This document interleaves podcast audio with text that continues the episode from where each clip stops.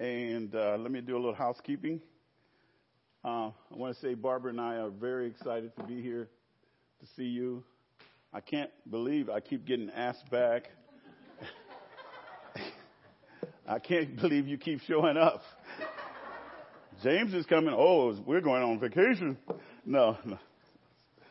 Um, first, I, before I get started with the message, I want to give you a brief report on what you've been praying for for Kenya and what God did there back in February. Uh, if you want really more details, ask Matt Holmes to send you a copy of the newsletter I sent him, and it, it's got quite a bit of details in it. But um, God's grace is so amazing. Um, 2014, I had got invited by an uh, PCA evangelist, believe it or not, who knew that I, would end up being the evangelist for the Southeast Alabama Presbytery. Uh, that's official. That's not made up. That's official. and uh, and representing the mission in North America, I'm on staff with them, and uh, such a privilege. And he said, "We need you to go to Kenya and forerun for our evangelistic festivals." and you will go into the villages and you will speak to people and gather them and stay there five days doing that, and then our crew will come in. Then we'll have a five night festival uh, for people to come and hear the gospel. And I, you know, and I'm like, you want me to go by myself to Kenya and do what? go out in the jungles and villages? And I said, okay. and uh, God's grace, long story short, we got there and I met some wonderful people there. It just felt like going home and family. And and people would come out to hear the come hear the black American and they would gather in different villages. I think we encountered about 30, 40 villages as a team. And when I would show up, about 500 to 1,000 people would gather and they would respond to the gospel. And we'd invite them to the festival, and some of them walked 15 miles to the soccer stadium every night to hear the gospel. 15,000 people showed up as uh, the For His Glory leader shared stories about Jesus. And people, i will never forget hundreds of people standing, being drenched in the rain, standing there praying to receive Christ, would not move, would not leave. So I met Elijah Odero. He's major bishop there. That's part of the culture. I don't have time to explain all that, but it, but it's it, it it's necessary for him to be what he's he is. And he made a friendship with me and showed me, uh, took me to his orphanage, and I saw 200 orphans there. They were drinking one cup of water a day and eating from um, just one plate of food, this small plate of food. And it was just out in the middle of nowhere, just dirt and they were trying to have school and they built these little tent things and, and tin and, and I wept and I wept and I wept.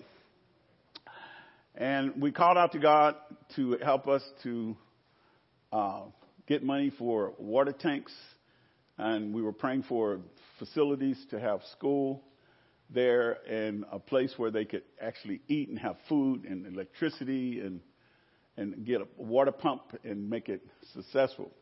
So he's been asking me ever since then um, to come back. And in the meantime, someone read my newsletter and sent $5,000 to get water tanks. And he said, he said to me on the phone before I got there, you need to return what you've started. You ought to see what God is doing. So when I got there this time in February, I was able to go with him and see a three story classroom building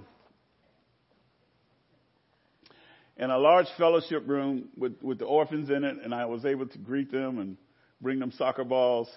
And they had a place that would fit, feed four to 500 people. The, uh, the community would come out for it. And uh, he's providing electricity there. And uh, and they have a water pump.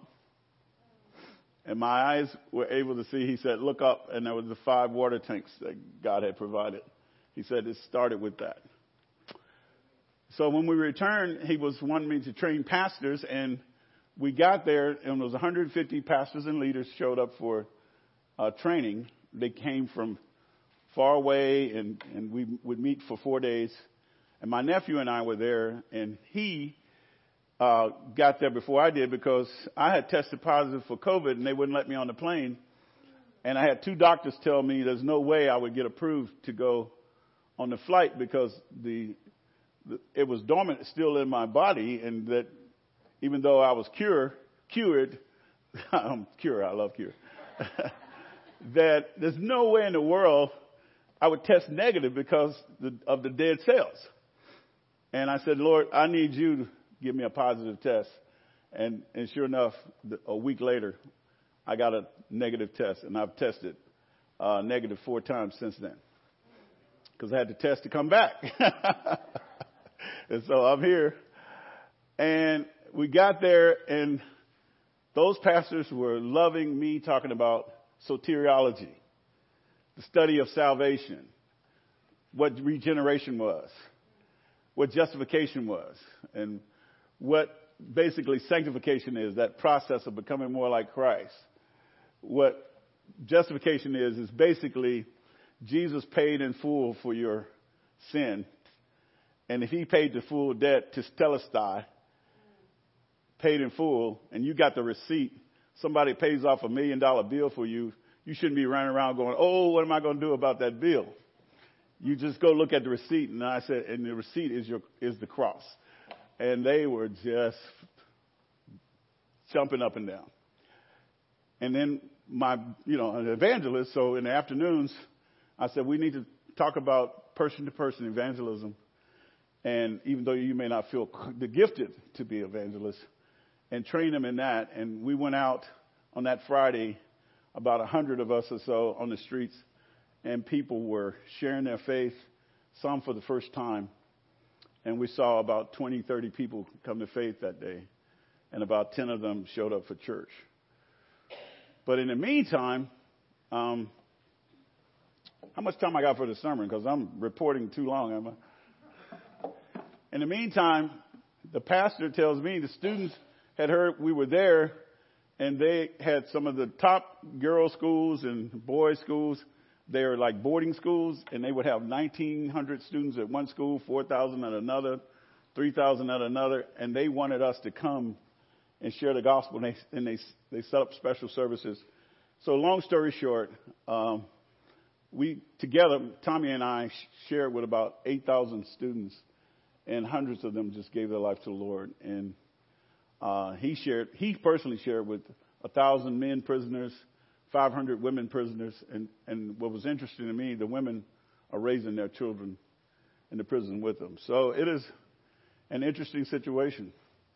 But God used us and God blessed it and it was because you guys have been supporting us and praying for us. I want to say thank you very much. That's my Kenya report. Uh, the follow up to our report is I came back with a dashiki. I was going to wear it today, but I think it was too hot to wear long black dashiki, so uh, it's kind of formal. But I did, I did bring my Kenyan belt, so if you want to see it, I got it on. it's my prayer belt. Um,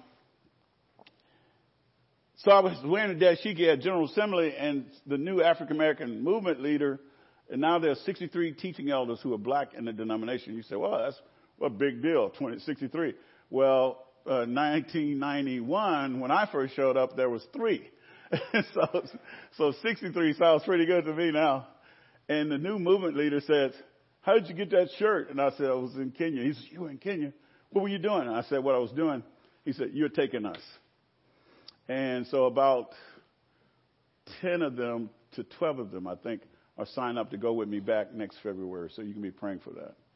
And, and now the, Bishop Elijah said, the excitement got so excited about us coming and the group that's being brought. So now there's a, there's an East African conference that's going to happen because the pastors from Uganda, the pastors from Tanzania, and all of the East African pastors in the region want to gather for a conference 200 to 250 of them want to come and encounter God's word and deepening of the word. And, and, and, and he said, our biggest thing we want to do, we want to go out two afternoons this time sharing our faith person to person. Isn't that good news? So, if you have your Bible, please turn with me to John. Thank you for being patient with allowing me to give that report. Uh, to John chapter 4. Um, I know that's not in your bulletin. John chapter 4, uh, about a couple of weeks ago, the Lord put on my heart that I, I should change the message. I just thought, oh, I've been doing this. I'll just do the same message I've been doing for others. And he was like, no. So this week it really became more solidified in my heart. And uh, so actually, I'm going to read from 34 to 42. But that's not what the sermon is. The sermon is the entire chapter of uh, John 4, from verses 1 down to 34. Um, but I'm reading to you the conclusion of the sermon. So I'm starting at the end. This will be the conclusion of the sermon. So in John chapter 4, I'm using New American Standard. John chapter 4, verse 34.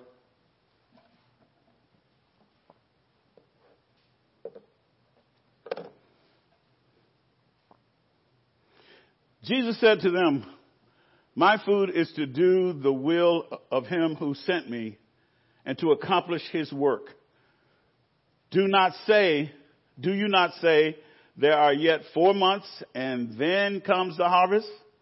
Behold, I say to you, lift up your eyes and look on the fields that they are white for harvest. Already he, he who reaps is receiving wages and is gathering fruit for life eternal, so that he who sows and he who reaps may rejoice together. For in this case, the saying is true, one sows and another reaps. I sent you to reap that for which you have not labored. Others have labored and you have entered into their labor. Verse 39. From that city, many of the Samaritans believed in him because of the word of the woman who testified, He has told me all the things that I have done.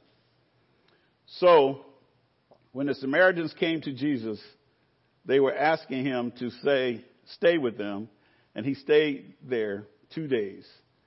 Many more believed because of his words, his word, and they were saying to the woman, it is no longer because of what you said that we believe, for we have heard for ourselves and know that this one, Jesus, is indeed the Savior of the world.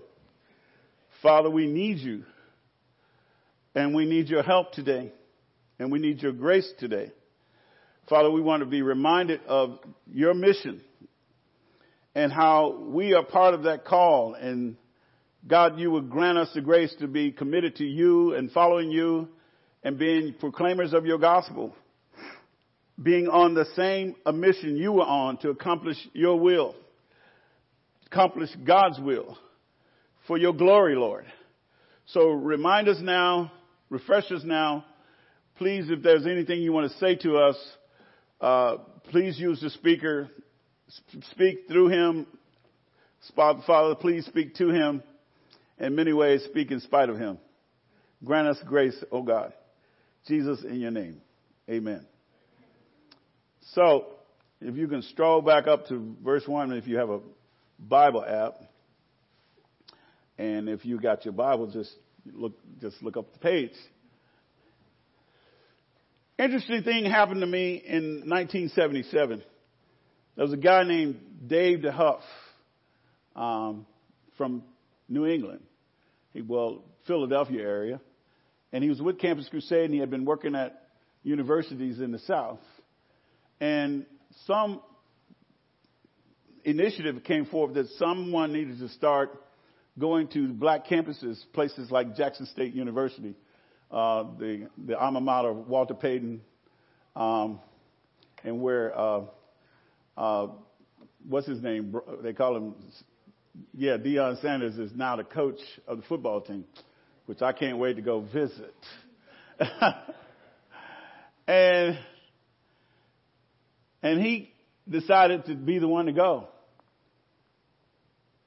And he came to that campus. And I want to tell you, Dave was crossing all kinds of barriers when he made that decision.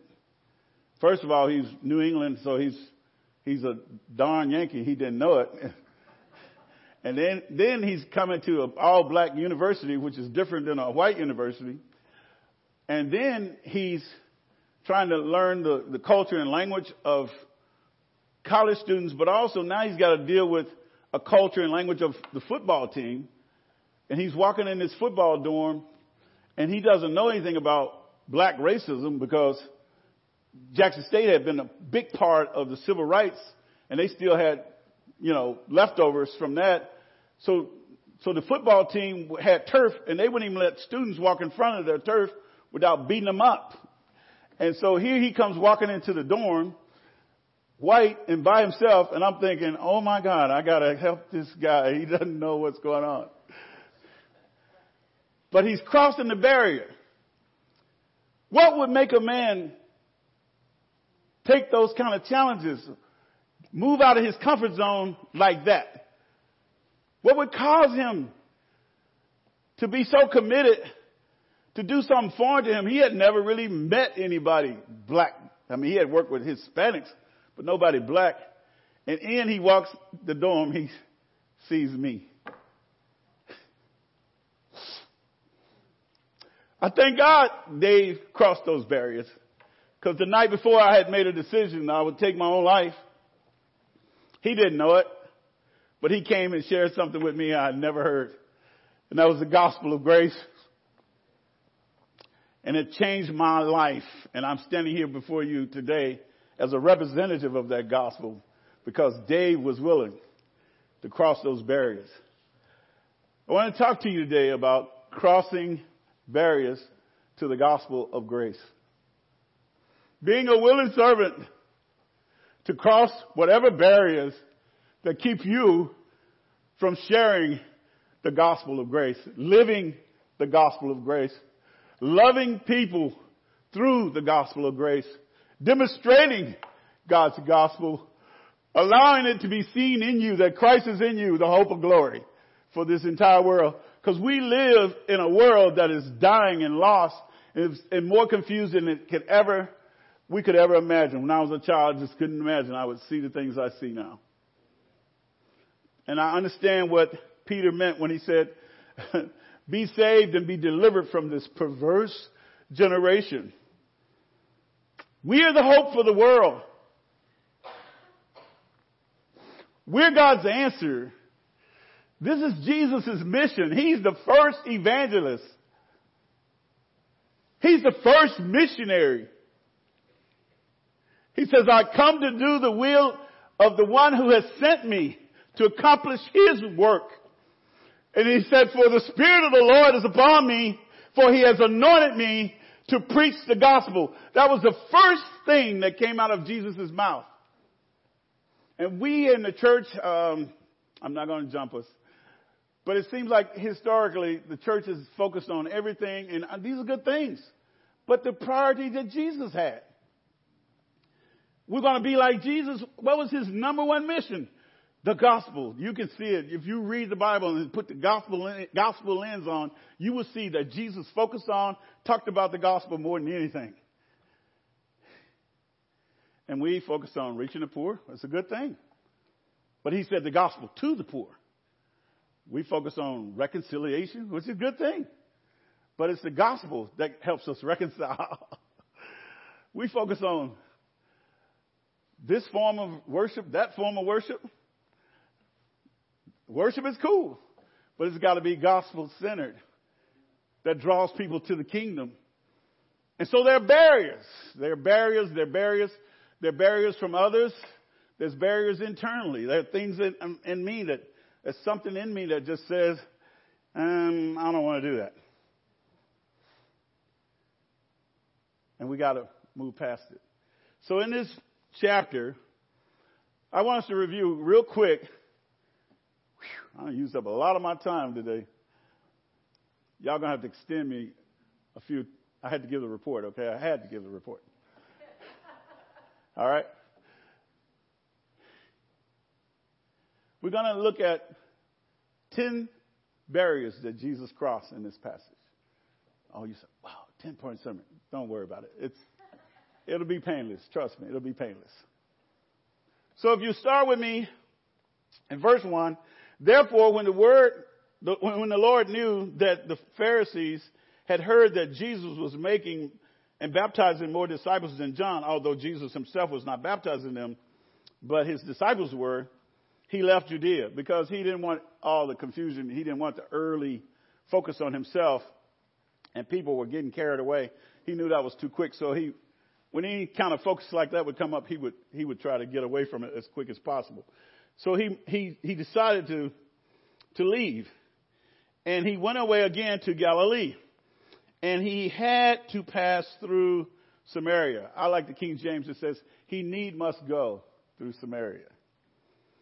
Now, when he goes through Samaria, did he have to go through Samaria? Yes and no. The direct route to Galilee, and that's what, that's part of what this is talking about.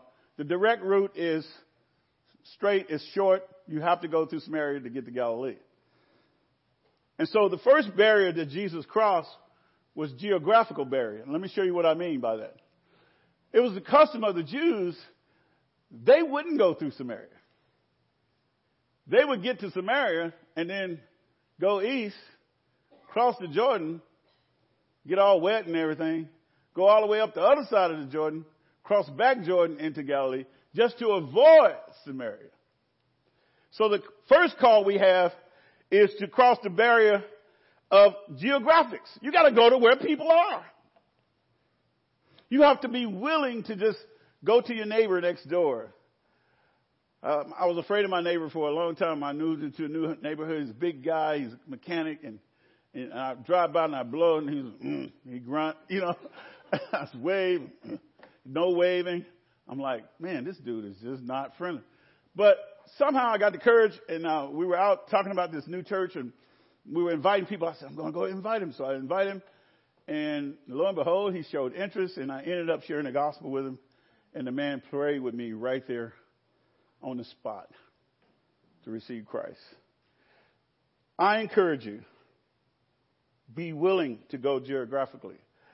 You, you, you may not be called to go to Africa, but if God wants you to, be willing. Do it. Maybe you're just called to go to your classmates. Maybe you're just called to have some parties and have people come over for dinner and bring the subject up of Christ. Maybe you're just called to meet. I had a friend who started a church in, in um, where the Mormon Tabernacle is, down the street from it, just meeting people and buying them a cup of coffee and sharing the gospel with them. Maybe, maybe. So Jesus didn't worry about that barrier. He went straight to Samaria, but he also had a reason to go because he had the word there was die or day, day must go. Spiritually was necessary. The gospel must go forward. The gospel must spread abroad. It shouldn't just come to Israel. It should go to the entire world. And we're going to start with Samaria. Crossing this line here. And so Jesus crossed the line by intentionally going. One of the things you notice that when you go and you're scared and you don't want to go, but when I got to Kenya, there were some providential relationships that happened. And that's what's happening right here. We see God's providence is already in motion. Continue with me. So he came to the city of Samaria called Sychar, near the parcel of ground that Jacob gave to his son Joseph, and Jacob's well was there. So really Jews should have been comfortable at this place. This is property that I mean, this is family stuff. So he just happened to be there. So Jesus, being weary from the, his journey, was sitting thus at, by the well, and it was about the six hours. So it's high noon, and he goes and just sits at a well. Who goes and sits at a well at high noon with nothing to draw with? you get the idea he's waiting for somebody. There was a divine appointment. God has so many divine appointments for you. I was telling people Wednesday night, your testimony is the testimony that people need to hear. There are people I will never be able to share the gospel with, but you share your story with them, they will hear. Divine appointments. So he's there. And lo and behold, verse 7, there came a woman of Samaria to draw water. And Jesus said to her, Give me a drink. He crossed the gender barrier. Women were, let's just, just say they were looked down upon in the culture. And you certainly wasn't supposed to speak to him. And he initiates by saying, Give me a drink. Give me a drink. May I have a drink? And he's crossing that gender barrier to let us understand because, you know, the men tend to be the theologians and the philosophers and, and they're the important people, but the kingdom of God is so inclusive that women are equal to men. That's good news. That's good news.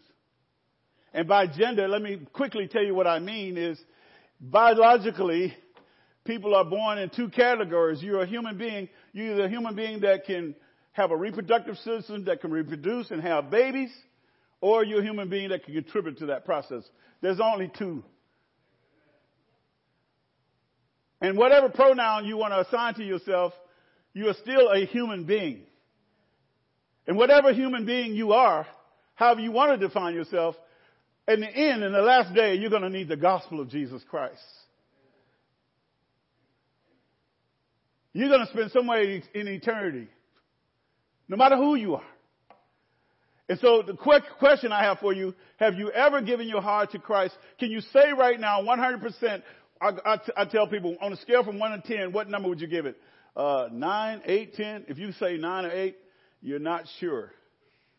If you want to be a 10, just ask Jesus Please show me how to be a 10.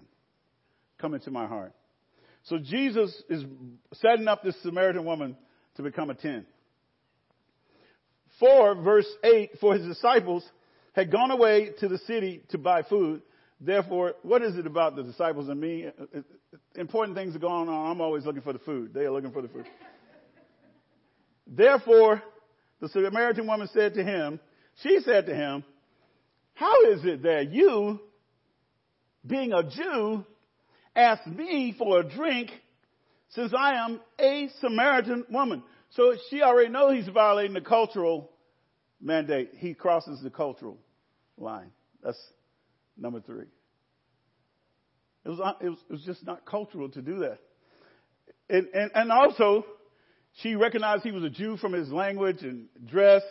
And and, and, and Jews had a, a, a, an assignment for the Samaritans. They were dogs and unclean. And so he was also violating a religious law. That's number four. Because she says Jews have no dealings with Samaritans. It literally means they don't exchange the same vessels. You are asking me to drink from my vessel.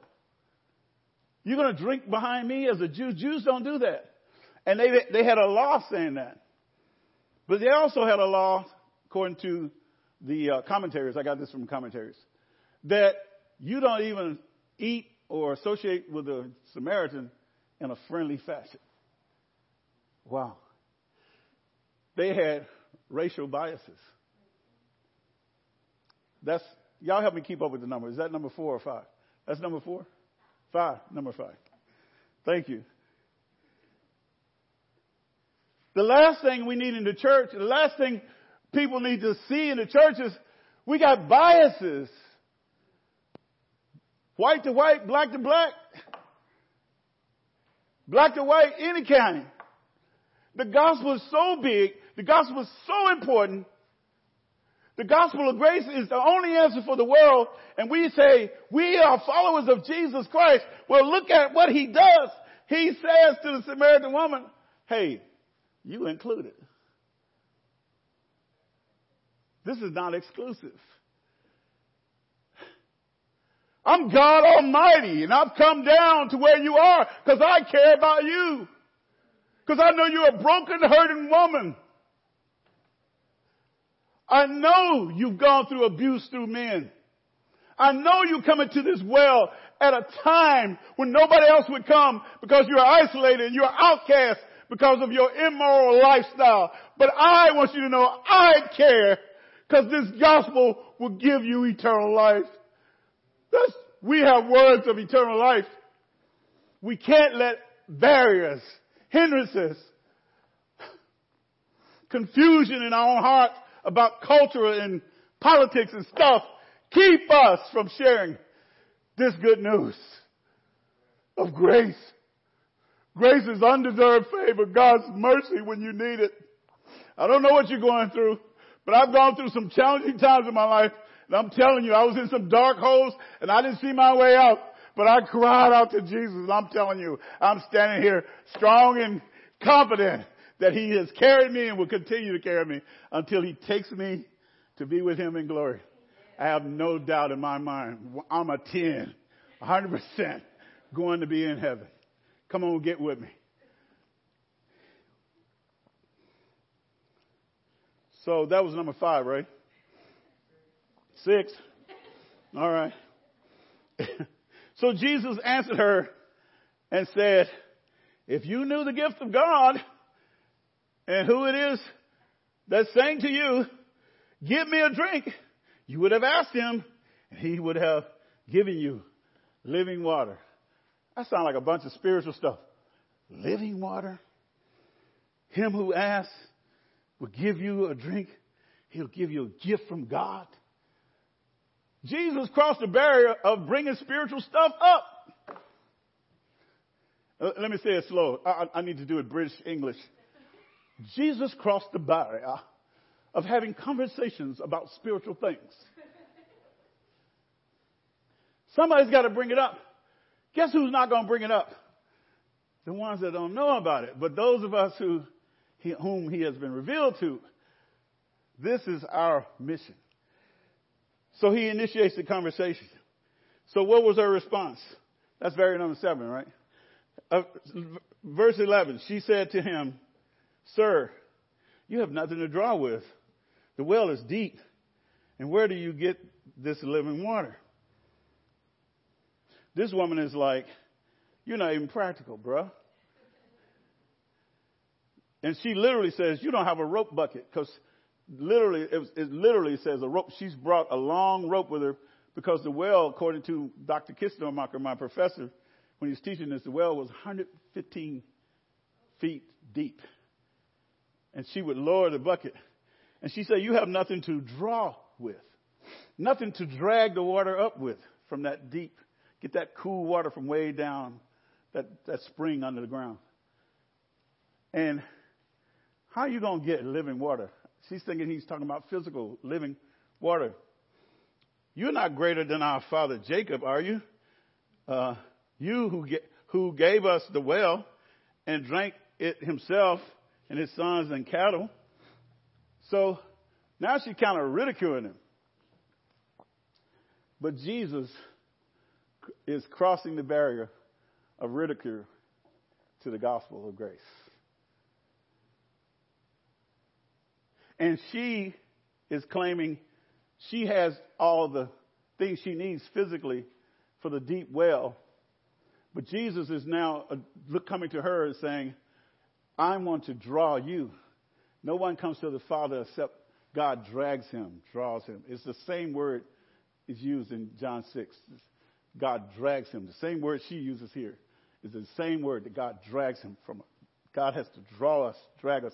Jesus says, I'm here to draw you from the deep wells of the sin in your life. I have everything necessary to draw you up out of that deep, dark place. So he says to her, everyone who drinks this water will thirst again. See, he's creating that, that need, that, that hunger, because he's wanting her to understand that there's more to this. Verse 14, but whoever drinks of the water that I will give him shall never thirst. Never thirst? That's eternal language. That's spiritual stuff. But the water that I will give him will become in him or her a well of see, a well of water springing up to eternal life. There's the gospel. He's preaching it. You can ridicule me all you want, but you don't have this. I do. and I'm the answer. And we do. So that was number seven. So he leads right into number eight is Jesus crosses the barrier of discussing the sin issue. Uh, nobody wants to talk to people about sin, right? But look what Jesus does. Verse 15, the woman said to him, Sir, give me this water so I will not be thirsty, nor come all this way here to draw. She's still thinking physical. He says to her, Go call your husband. Uh oh. Now see, Jesus, nobody asked you to start melling now. You, you getting all in my business. See, I know from my side of the community, you don't get in folks' business. They, they'll get you straight, straight, not, not straight, but straight. And they look at you, you better come correct, bruh. So call your husband and come here. So he didn't judge her. He just put her in a position where she had to fess up. And that's what we're doing when we're bringing the gospel out. We want to help people see you really are a sinner. You really do need God's grace. And so we have to bring that issue up. And so I, I encourage you to listen to this YouTube video. Somebody sent it to me last week. Living water. This guy rides around with his dog, with his shades on. He's got shades on. He interviews people, and this young man was saying to him how he was a good person, you know, and he was okay. And he so he asked him, says, "So, uh, have you ever told a lie?" He says, "Yeah." He says, "And what does that make you? A, a person that lies, a liar?" He says, "Well, have you ever stolen anything?" Yeah, of course. Everybody has. Well, what does that make you? A thief? And he says, Well, have you ever had any immoral relationships? He said, Yeah, well, then that makes you an adulterer. You've broken God's commandments. And so, uh, what would that say? You're a sinner in need of God's forgiveness. And he started weeping. I, you, I encourage you to read, look at the video. But that's what we have to cross that barrier to help people see where they are. So the woman answered and said to him, I have no husband. She was honest. And Jesus said to her, You have answered correctly. You have, have you've had five, for you have had um, excuse me, you have no husband, for you have had five, and the one whom you have now, uh, the one you now have is not your husband. She was doing what a lot of people do today. We used to call shacking up. This is you say you you have said truly. And the woman says to him, Sir, I perceive that you go to Grace Clanton Church. You, you, a, you a man of God. You a woman of God. You, you're a preacher. You're a prophet. So a lot of commentators say she's trying to smokescreen him here. I think she just had questions she had been wanting to ask, and then here's somebody that's really seems very uh, spiritual. So she wanted to get some stuff cleared up. She said, our fathers worship in this mountain and your people say that in Jerusalem is the place where men ought to worship. And Jesus answered her. This is the next obstacle, isn't it? Number eight? Want to, huh? I'm on, I'm on eight. We want to, we want to clear up the confusion about the Bible and the gospel for people. We want to cross that barrier of confusion about the Bible and the gospel. So look what Jesus does. Verse 21. Jesus says to her, Woman, believe me, an hour is coming when neither in this mountain nor in the Jerusalem will you, will you worship the Father. You should worship what you worship what you do not know, but we worship what we know. For salvation is from the Jews. So he's basically telling us from the covenant of Abraham on, it's about me. It's about Christ. And you guys only believe the first five books, the Pentateuch, but it's deeper than that. And, but an hour is coming. So, but get this, understand this. An hour is coming, and now is when the true worshipers will worship the, the Father in spirit and truth. For such people, the Father seeks to be his worshipers. It's not in a place, it's not in form, it's not in a denomination, it's in a personal relationship. It's his spirit into your spirit. Then you can spiritually worship. So he concludes with verse 24. God is spirit. See, you, you, you have to have a relationship with him spiritually. You have to be, as he said in the chapter earlier, born again, born from above, born from God's Spirit. It's like the wind that blows. You can't tell from whence it comes or where it goes. So is everyone born of the Spirit to worship God. And then when you do that, you can do that. You worship Him in spirit and in truth. You will have a personal relationship with the God of the universe. And you will be thankful to Him. And, you, and that gratitude will be expressed in worship. And so now he's preaching and clarifying the truth of the gospel. And the woman says to him, I know. See, people are already kind of prepared a little bit. I know that the Messiah is coming. He who is called Christ. When that one comes, he will declare all things to us. And Jesus says to her, I who speak to you am He. I am the one that's been declaring all things to you right now. These truths I'm declaring to you are spiritual and spirit. And somehow, through the Holy Spirit, she was able to put together the conversation and receive it and believe it. Because that's what it takes to encounter Christ is a, is a revelation of Christ, Him revealing Himself to you, and Him, him revealing Himself to me. And if you never ask Christ into your heart. It's a simple matter of just getting alone and saying to Him, I need you.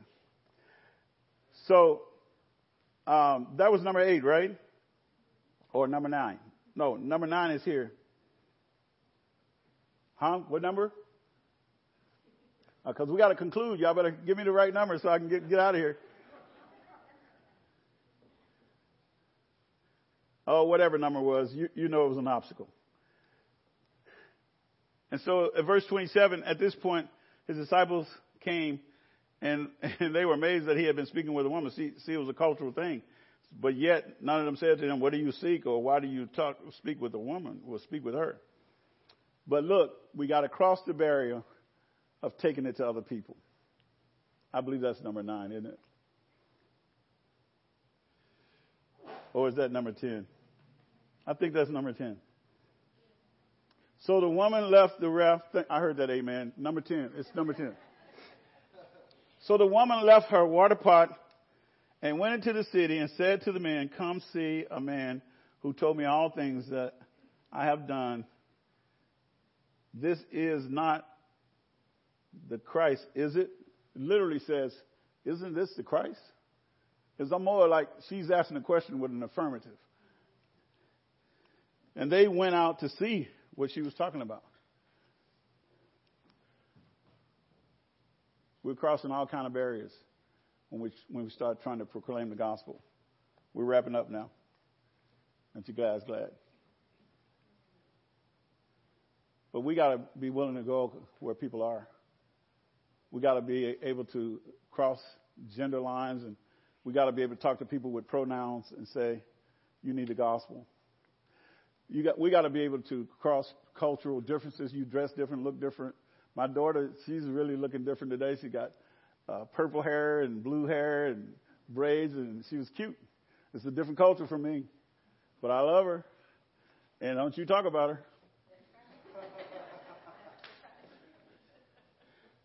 And and we got to cross re- religious barriers.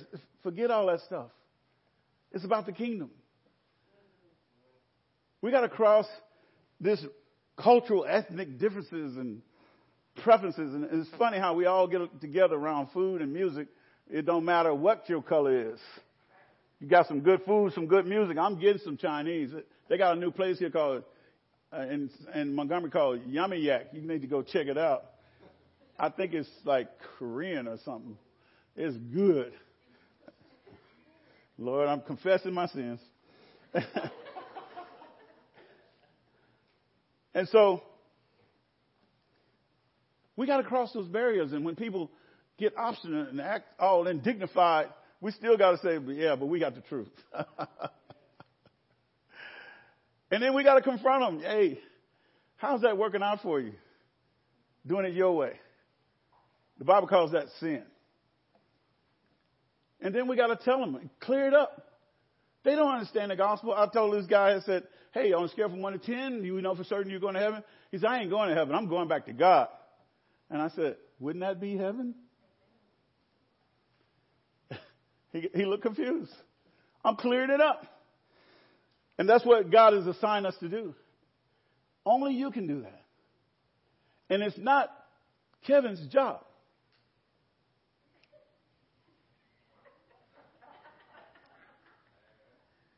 Because your testimony to the people in your sphere of influence is going to affect them in ways that Kevin could never affect.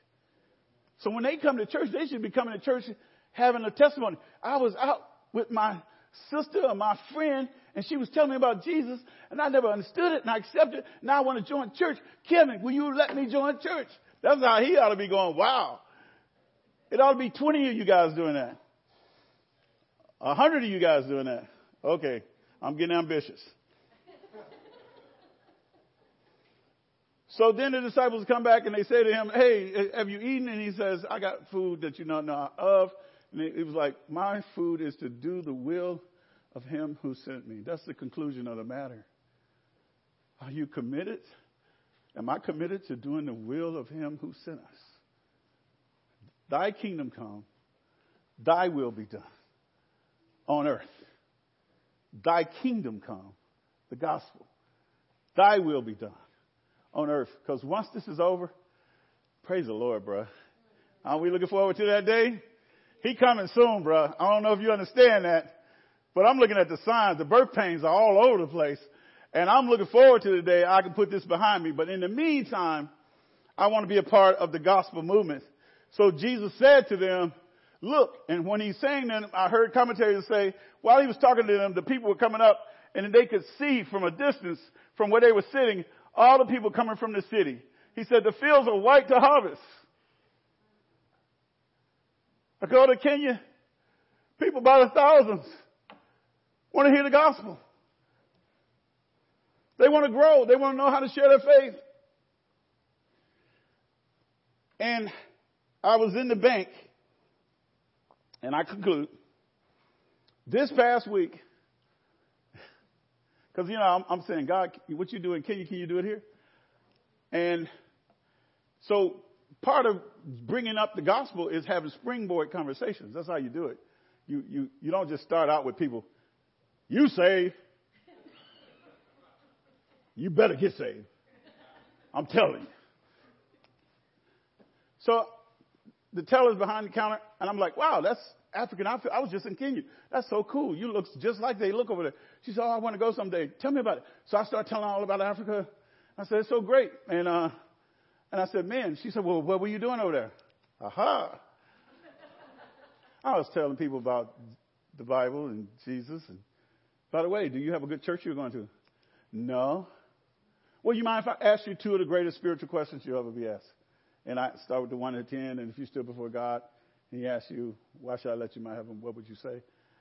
And she said, "I don't know." And I said, "Well, can I share with you in one minute? Because it was like nobody in there, just me.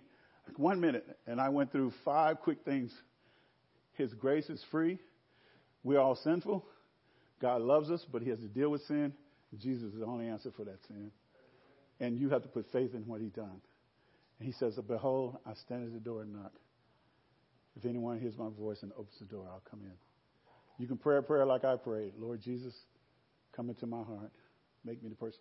I could see her almost mouthing the words as I was saying it through the plexiglass. And immediately she said, I'll be there. And so, so I got fired up. So then the lady was opening a new account for me. I asked her the same stuff, but she got to the prayer and she said she wasn't ready. And I said, cool. But maybe you should come visit our church sometime. She said, okay, maybe, you know, but maybe not.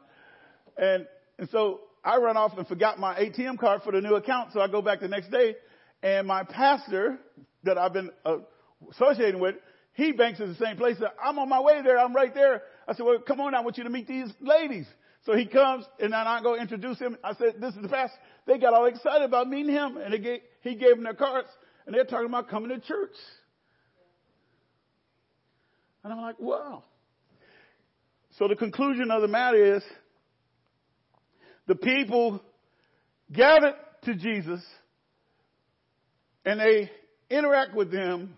Jesus ate with them, dined with them, let them get intimate with him, and then they came to the conclusion on their own this truly is the one, Jesus, the Savior of the world. He started a gospel movement in Samaria. Maybe God still wants to start a gospel movement through Grace Clanton in Clanton, Alabama. I mean, Samaria, a little place far out. Clanton, a little place far out. And maybe every soul in Clanton hearing the gospel clear ought to be a, a goal for this church. A gospel movement, crossing the barriers. And so that they will be able to say for themselves, this truly, this Jesus is truly the Savior of the world. Amen? Amen. Father, we love you. We thank you for the simplicity of your truth. Uh, God, I, I just pray for your patience and grace for those who have kind of took a little too long, but help us, God, to grab on to the, the main points and leave here different and leave here with a commitment. Leave here with an understanding that we need to believe that gospel and believe it so much so that we want to share that gospel. But I pray, Father, if there's one person here on the sound of my voice who has never given their hearts to you, they've talked about it, they've thought about it, they know they should, and no matter how much they pretend that they have it or they're good people, they know they're not. And just while they're sitting here now, between you and them, they don't have to say it out loud. Nobody has to know but you and them. Have them, please constrain them, convict them. Don't let them leave here with any doubt about their eternal relationship with you. If you're here and you've never given your heart to Jesus Christ, you don't know 100% for sure you're going to heaven. You can become a 10 right now. He says, I stand at the door and I knock. If anyone hears my voice and opens the door, I will come in to him or her. It's just a matter of prayer. Prayer is just talking to God. It's nothing magical about it. It's just being honest about your sin and just saying to the Lord, Lord Jesus, repeat these words and mean them in your heart. Lord Jesus, come to him. Turn from your way to his way. Lord Jesus, come into my heart. Make me the person you want me to be. Please forgive me for my sin, all my wrongdoing. Lord, please give to me the free gift of eternal life. I want to make sure I'm a 10 today. I want to know for sure I will be in heaven with you. Thank you for hearing my prayer. Thank you for coming into my life. Father, thank you for this time. Bless us now, Jesus, in your name. Amen. God bless you. You would stand with us as we rejoice together.